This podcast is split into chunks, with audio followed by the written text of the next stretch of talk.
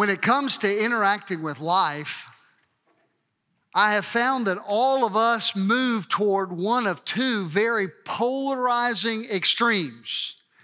Our attitude about life really does usually take on one of these two perspectives. Some of us become very naive.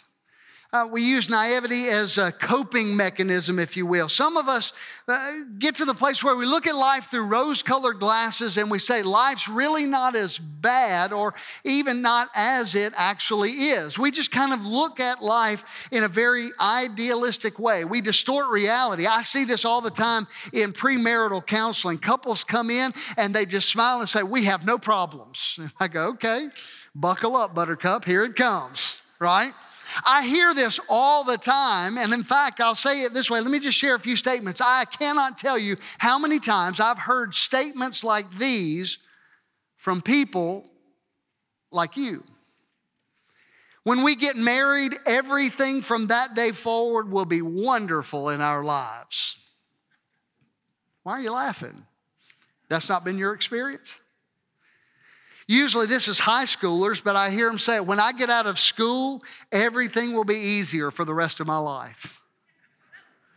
How about this one? If we just have a baby, some of you are already going, on. Our marriage will be stronger and all of our problems will go away. I hear this one from men. They say, if I just get that raise, then we won't have any more financial issues in our lives. I've heard this one numerous times, probably as many, if not more times than all of the others, and it may be the most perplexing. And I promise you, I hear this often. Now that I've become a Christian, my problems are over. I knew I would get some visceral response from that. Y'all didn't even chuckle, you just groaned because you know that's not true. When you enter the Christian life, immediately you enter war. You're in a spiritual battle, and all of the forces of hell come against you when you become a Christian. So your troubles aren't over. Your sins are forgiven, yes. Your destiny is secured, yes. But this life is tough. Now, so many of us come to this side of being very naive. We just think everything is good. And I got to tell you, we need people like that in our lives. Some of you go to the other extreme, and that other extreme is cynicism right? So some people are naive and some people are cynical. I, don't know about you, but those people can drive me crazy. They find a cloud in every silver lining. It doesn't matter what good is happening, drama follows them because they look for the bad. The weatherman says there's a 5% chance of rain today, and they start looking for their umbrella and say, Great, the weather forecast says it's gonna rain. Are you kidding me? No, 95% the other way, but your attitude in that is, is often cynical. Nobody can bring down a party like a pessimist. Would you agree? I mean, think about it. Lots of people do it. They focus on the worst possible outcome. Everything is bad. Uh, they, they find clouds in every silver lining. We call them negative Nancy or negative Neil or Debbie Downer, but we look at them and we are frustrated by their activity. Now, it is good for us to have some naive people in their lives that have a positive, hope filled outlook. I mean, there are people in my life, I just want to waller in something and grumble, and they come along and say, oh, it's going to get better. Shut up. I didn't want to hear that. So, at the same time, while we need those people in our lives, we also resent those people in our lives. Can I get an amen?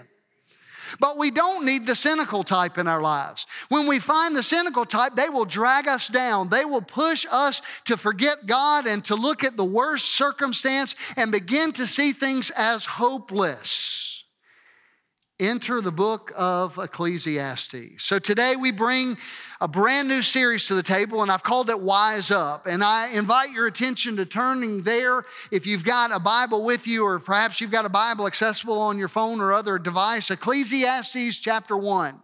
And I'm calling this Wise Up. We've been looking at growing up and the spiritual markers of maturity for the last several weeks in July, and now we're turning our attention to an exposition of this great Old Testament book. As we look at this book, whether you're naive or cynical, what we want to do is consider a biblical perspective on life. If you're a businessman here today, if you're a teacher here today, or you're a housewife, it doesn't matter what profession you find yourself. If you're a student, it does not matter where you are in your life, you need to consider a whole a holistic perspective, a biblical perspective on the meaning of life. I get people uh, asking those kinds of deep questions all the time. What is the meaning and the purpose of this suffering that I'm going through, this struggle that we have? And so, as we look at this book of Ecclesiastes, hopefully you've turned there. It's Job, Psalms, Proverbs, Ecclesiastes. Maybe you can find it kind of right there in the middle. It's in the poetic section of the Old Testament. You'll be reminded that from Genesis to about Nehemiah, that's it's history. It's a historical section. And if you look from Isaiah to Malachi, those are all prophets. But sandwiched right in the middle is this section of philosophical teachings. It's poetic language, and these books are incredibly powerful. I, I'll just remind you of their purpose. You don't have to necessarily jot all these down, but we looked at Job in Sunday school. Job discovers the problem of evil and begins to address that that. And then the Psalms begin to help us understand God and His glory in the midst of a wicked world. And then we move into Proverbs and, and we see right and wrong. We see what we should and shouldn't do in the midst of an evil world. And then the Song of Solomon is written, and it's a beautiful expose of love and sex and marriage and how to do it right and how properly into uh, that it becomes a gift of God. And then we come to Ecclesiastes. And Ecclesiastes shows us how to live down here under the sun, if you will. That's a phrase we're going to hear over and over again. Life under the sun. Everything from our temporary or temporal perspective, not necessarily from heaven. He'll come to that conclusion toward the end, but we begin to see a world, as Tommy Nelson said, that doesn't often behave. Now, I got to say this a lot of people look at the book of Ecclesiastes and they say, Pastor, this is depressing. This is discouraging.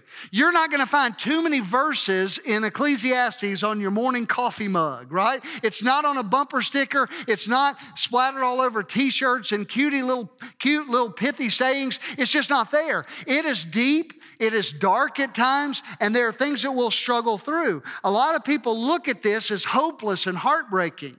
I, I want you to hear something fascinating. Uh, to the Jews of that day, they struggled with two books being actually included in the Bible.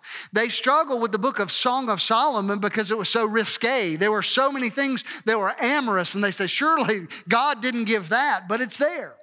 And then they look at this book, and you're going to be blown away by this. They say the book of Ecclesiastes is too happy. Say, what? Too happy from a worldly perspective. Six times in 12 chapters, he says, enjoy life, eat and drink and enjoy. Enjoy your wife, enjoy your life, enjoy your work, enjoy your wealth, enjoy all of those things. And they said, surely that is not a godly perspective. Well, we're going to unpack that as we walk through. It's fascinating, though, that we would see it as sarcastic and dark and depressing. They would see it as worldly and too happy. But for us today, one of the keys is to understand that the name for God used all throughout this book is the word Elohim. It is the generic word for God. It's not Jehovah or Yahweh. It's not his covenant personal name. So, this is not just a book for Jews. This isn't a book that just a Jew would pick up and read. This is a gospel tract in essence. It is a beautiful picture for all of us. It's for the whole world to see, written by a man named Solomon who wanted to evangelistically draw people to God. This is really cool. Solomon had authority to speak on the subject. He's asking, what is the purpose of life? What is the meaning of life? Where do we find substance and hope in the middle of our lives? And if anybody has authority to speak on it, he does. He's got more wisdom than anybody else. He's got more wealth than anybody else. I mean, this dude has got access to life. He's the kind of guy that would eat breakfast in New York and then fly to Europe for dinner. I mean, he's just got all of the opulence and luxury of our modern day pictures of life and wealth and success. Everything's there. And he sought for wisdom in all of those things. But he's not talking about eternal life, he's not talking about heaven. He's not talking about the Great Commission or witnessing. He is talking not about the sweet by and by, but the nasty here and now. He's talking about life under the sun. And he almost takes the approach of an atheist. He begins to look at life without God in the, the mix, without God in the paradigm, and he describes a world where young men die of cancer and old men live to ripe old age, even if they're wicked. Good people face horrific suffering. A world where you can work hard and still lose everything. A world that can up and bite you. A world where you can do everything right and you still get kicked in the teeth. It's that kind of world. He even talks in chapter three, and a, bit we'll get to it. He talks about the grievous task that God has given to the sons of Adam. Basically, he says, This is the lot that God has laid down for man. Everybody's gonna die. He goes on, he says, a life where everybody will ultimately lose everything. Naked I come into this world, and naked I will depart. A life where we'll be forgotten and grass will grow up over our tombstone. Welcome to Hardy Street Baptist Church. Let's just pray and go home. Isn't that cheery? How depressing. What a struggle it is as we do the exposition of this book. You go, gracious sakes, what in the world is God doing? But you need to hear this. Without a Bible, there are no answers to the questions of life. Let me say that again. I mean, this is as simplistic as I can be. Without a Bible, there is no answer to all of the woes and the heartaches and the hangups and the questions of life. You will search for infinity. You will search forever, as Solomon did, and you'll never find true satisfaction under the sun. You need to hear it this way Johnny Christian doesn't always score a touchdown every time. You need to hear this. The pagan does not always fumble the ball. There are times that they seem to flourish and do well, and we struggle through this idea of how mixed up life can be. And so, how do we live in a fallen, mixed up, broken world that doesn't always cooperate? Hopefully, I've whet your appetite and got your attention. I've entitled our first message, The Dark Side of Wisdom.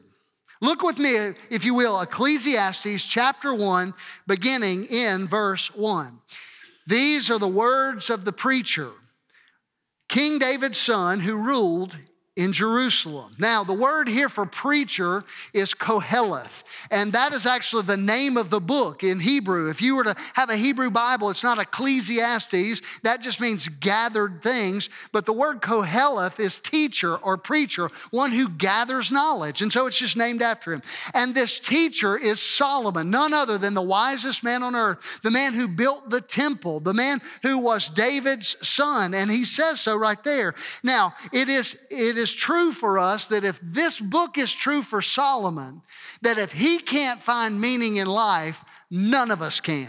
That nobody can. He had, again, had all the wealth, he had access to worldly pleasures, and it was all empty. He came to the end and said, It's meaningless, it's hopeless, it's vanity, it is absolutely dust in the wind, it's smoke, it's like uh, the, the vapor that comes off of your morning coffee. It's here and then it's gone.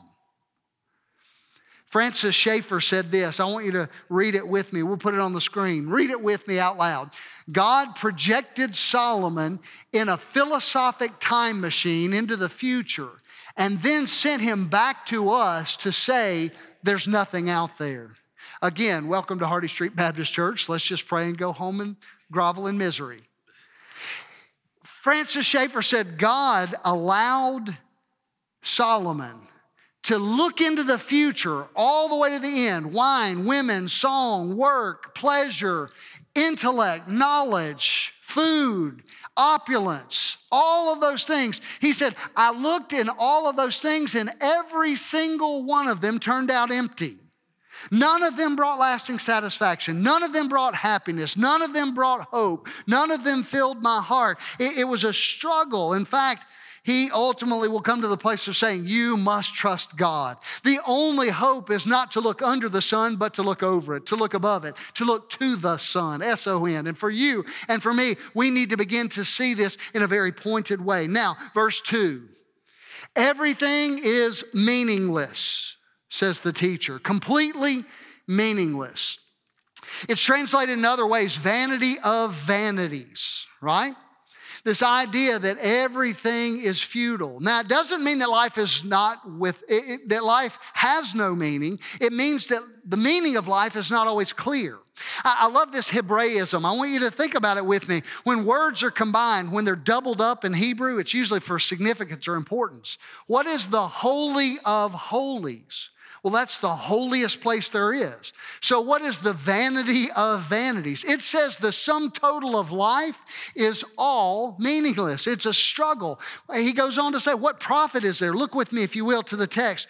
What ultimately, uh, what do people get from all of their hard work under the sun? Your, your translation may say, What advantage or what profit? It's ultimately that picture that we hear. We say, I've never seen, you know, a hearse pulling a U-Haul. Well, you may have seen one by now. There's memes on the internet that says, Ah, there it is. But they left all of that stuff right there at the graveyard. You cannot take it with you. And when you will live and you will die, and all of your stuff will end up in a garage sale or an estate sale, or your kids will will fight over it, one or the other.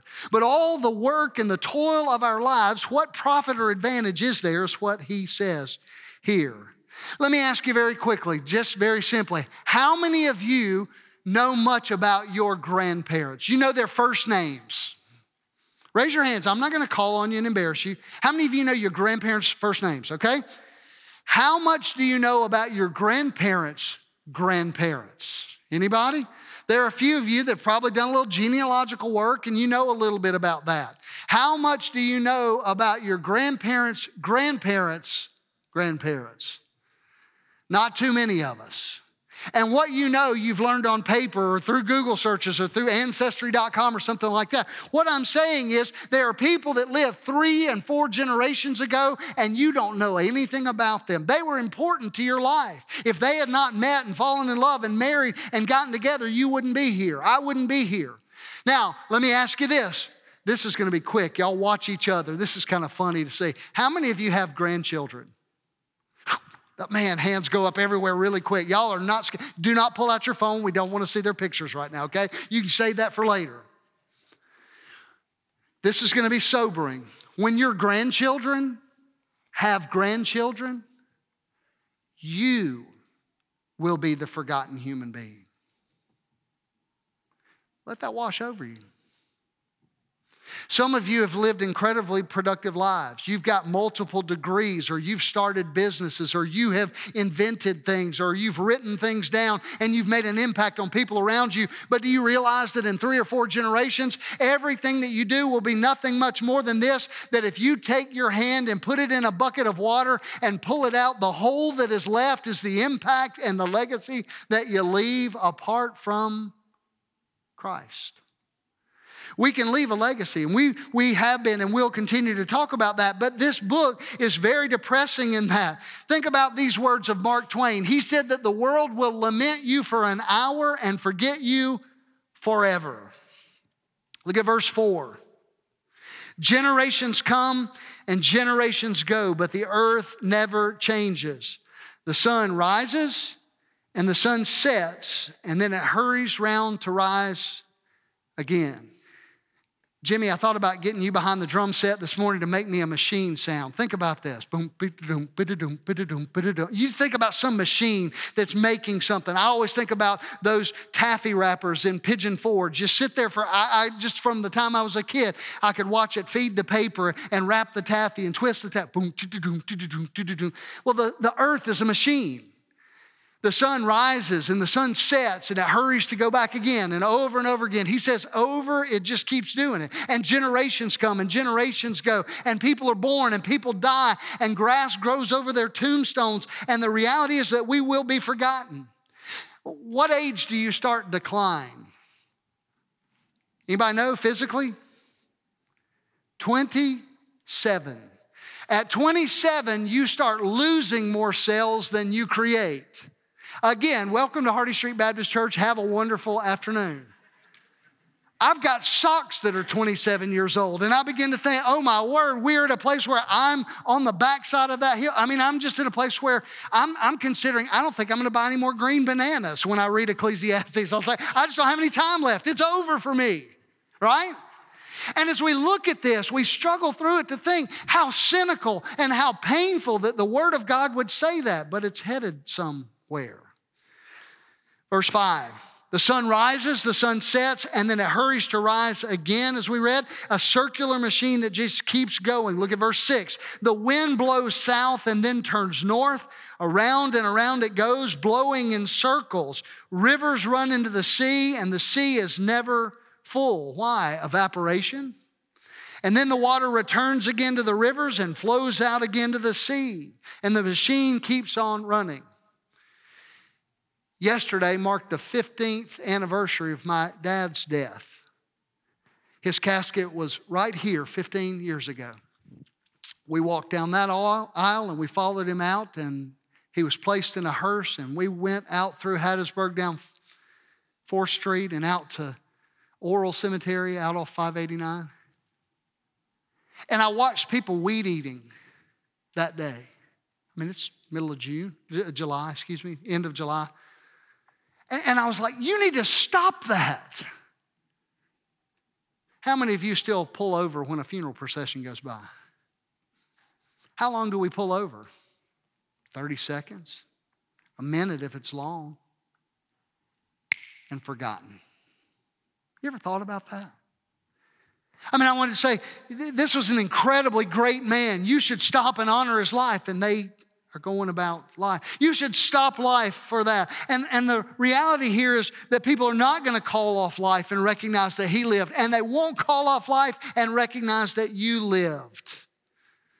Verse 8 Everything is wearisome beyond description. No matter how much we see, we're never satisfied. No how much we hear, we are not content. I want you to hear this. Nature doesn't bring you to this crescendo moment where you go, aha, here under the sun, there's the answer.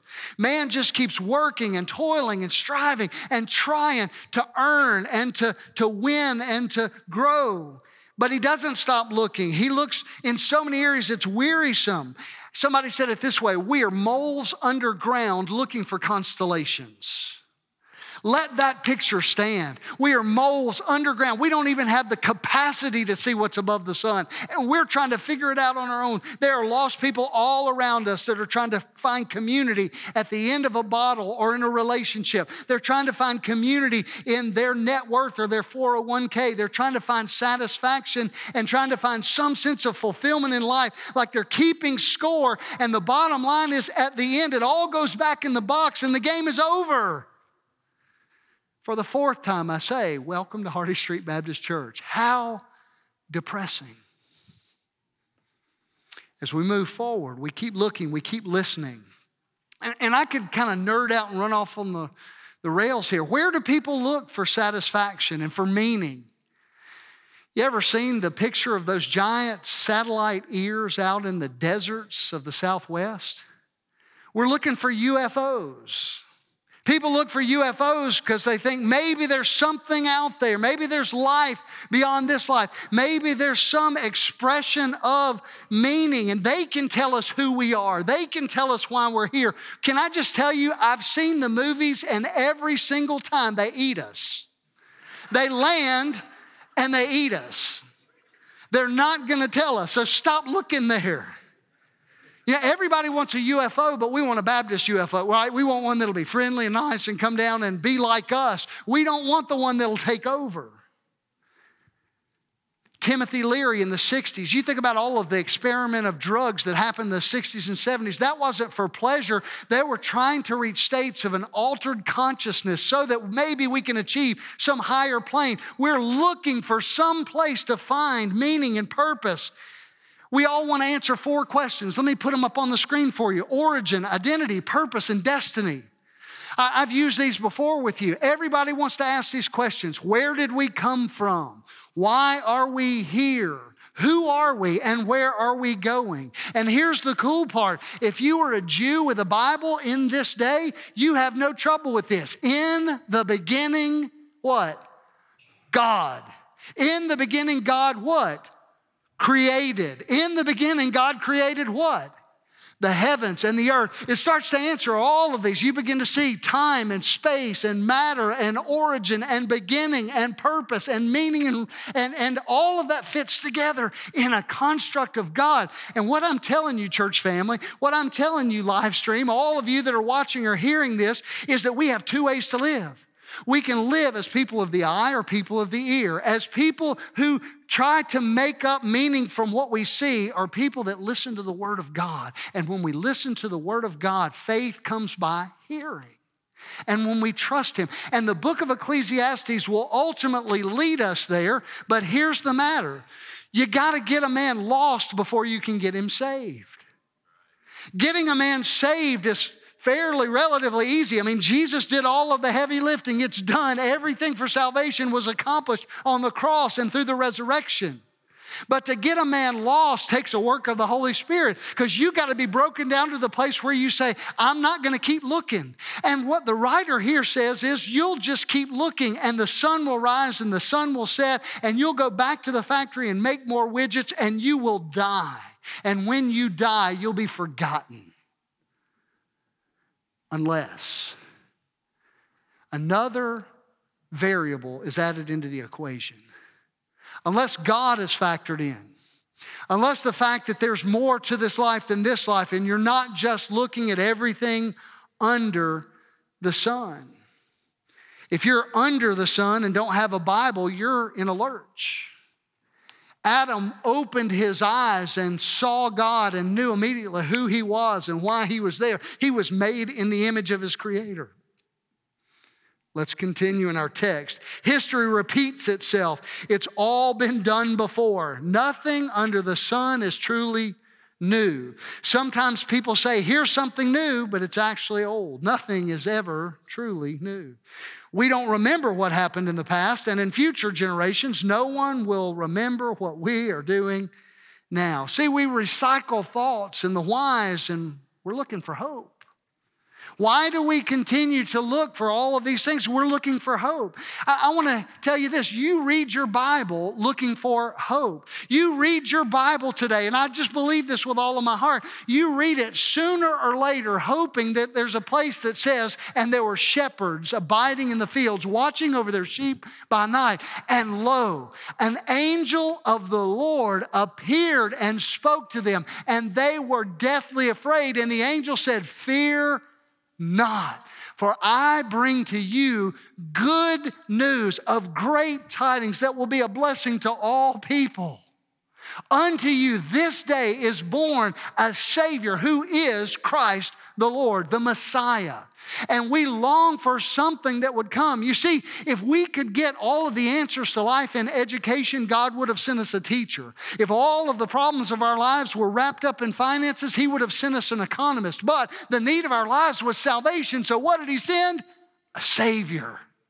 Hallelujah. Jesus Christ is the missing variable in everything that's under the sun, and He entered our world so that you and I could find the true meaning of life.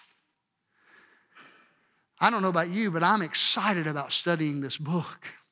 It's one of my favorite books because it recalibrates my, grat, uh, my gratitude. I begin to look and say, there are beautiful things in the world. We'll see those uh, in later uh, chapters. But as you think about this, Nothing new, nothing novel, no, no LSD or mind altering drugs, no experience, no wealth, no pleasure under the sun will get you in touch with truth.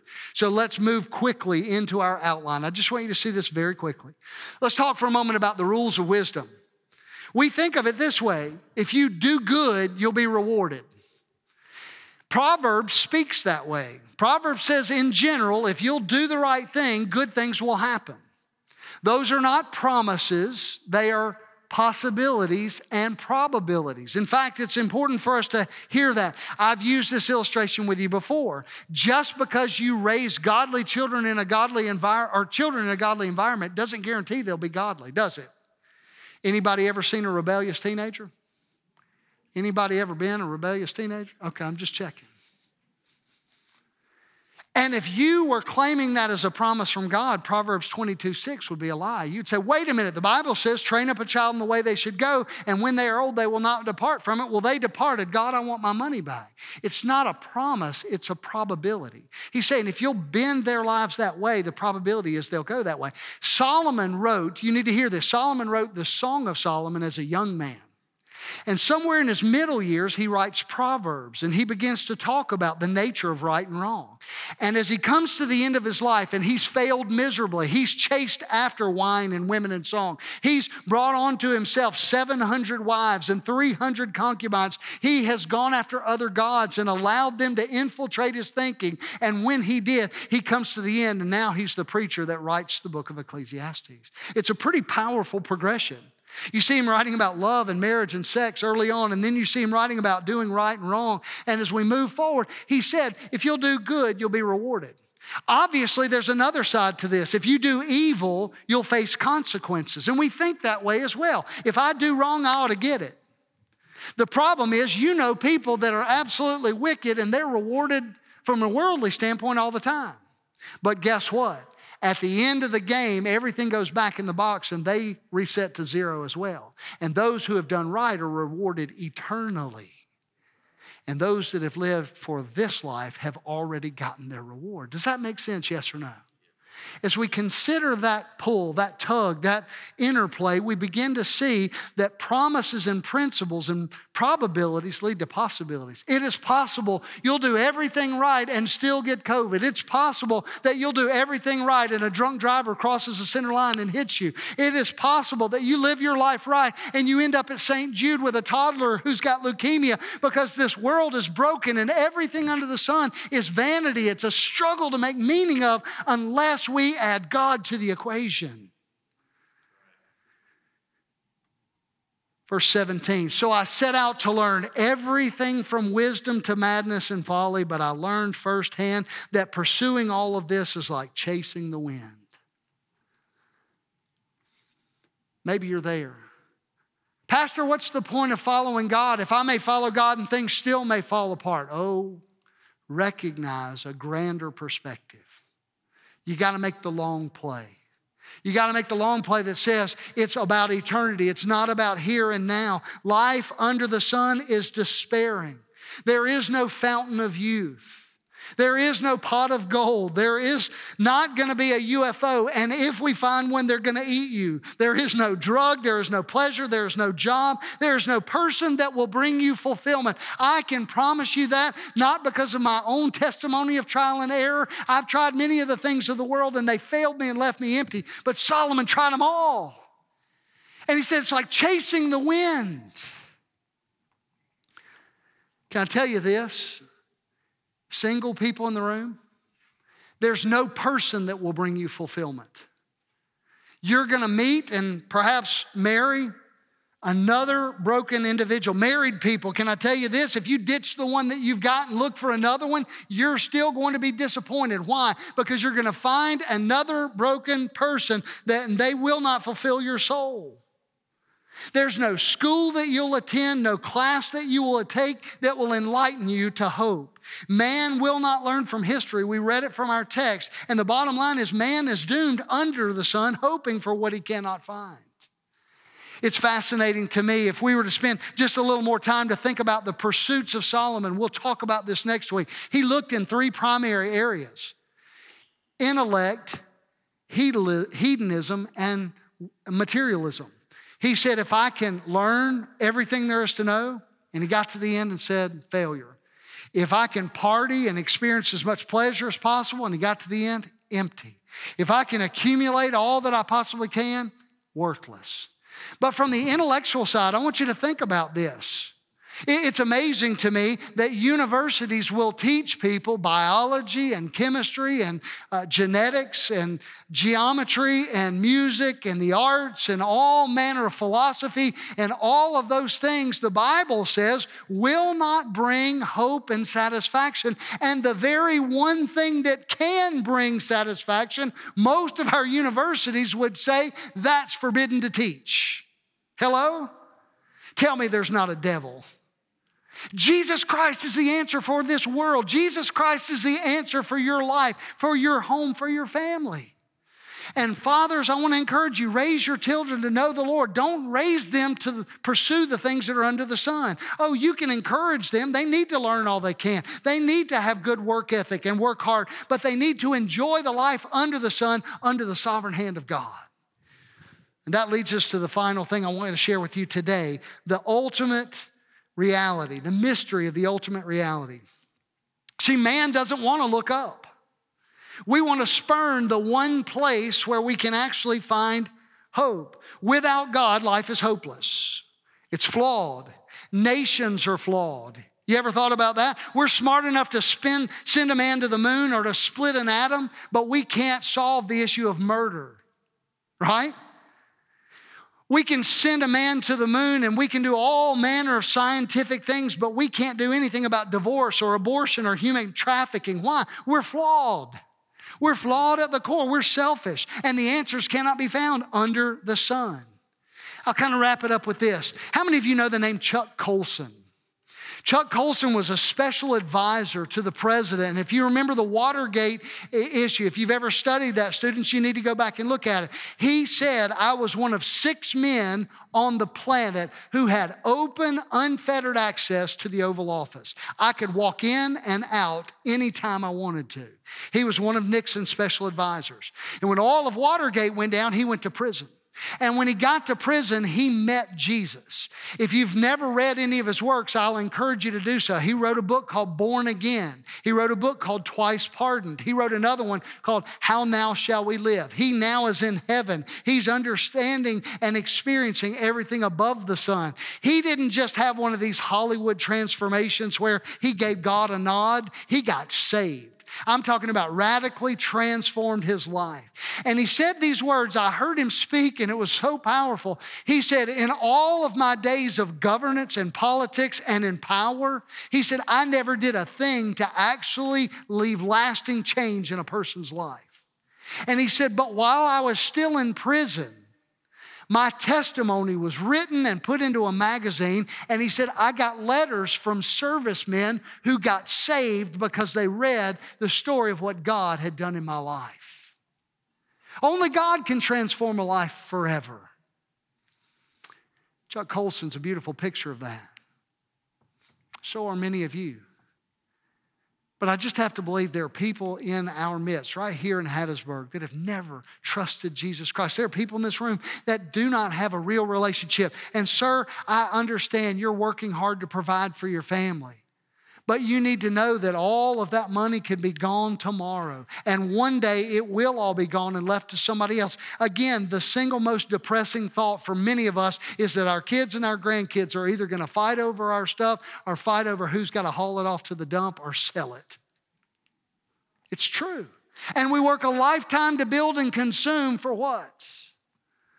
Well, the preacher, the Koheleth, is going to tell us in coming chapters how to enjoy it. But for now, let me just move ahead and say to you what Francis Schaeffer said. Solomon was transported to the end and brought back to tell us the only hope is Jesus.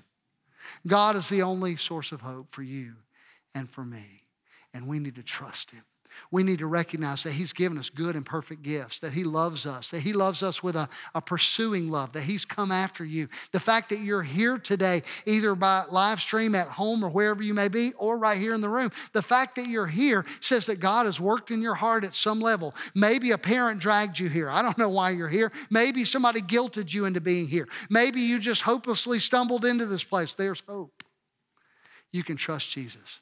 I'm going to invite our instrumentalists to come. We're going to sing a song of dedication, a song of decision. We do this almost every week here at our church, and it's very simple. If you need to make any kind of spiritual decision, maybe you want to join this church, maybe you want to unite your membership here, Perhaps you just need to pray with somebody. We have encouragers that will be right down here at the front, and they would love to pray with you and process any decision that you might have. They'd love to just help you and encourage you. And so, uh, while we're singing, if you'll step out from where you are and come, I'll introduce you to them. You can come to me, and we'll connect with one of them. But as we stand now, I'm going to pray. As we stand now, I'm going to pray. When I say amen, we're going to start singing. And just so there's no surprises, that is your opportunity to move.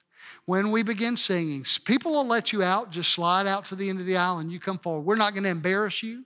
We're not going to put you on the spot. Jesus doesn't want to harm you, He wants to help you. He doesn't want to ruin you in some way, He wants to redeem you. And today you can experience life change and transformation. Maybe you feel like you're on a treadmill. That's what we've heard in these words. Life is just a treadmill. You can get off that treadmill and be on a trajectory for eternal life only through Jesus Christ. Let's pray and then you come. Father, thank you for today. Thank you for the hope that is ours in and through Christ Jesus.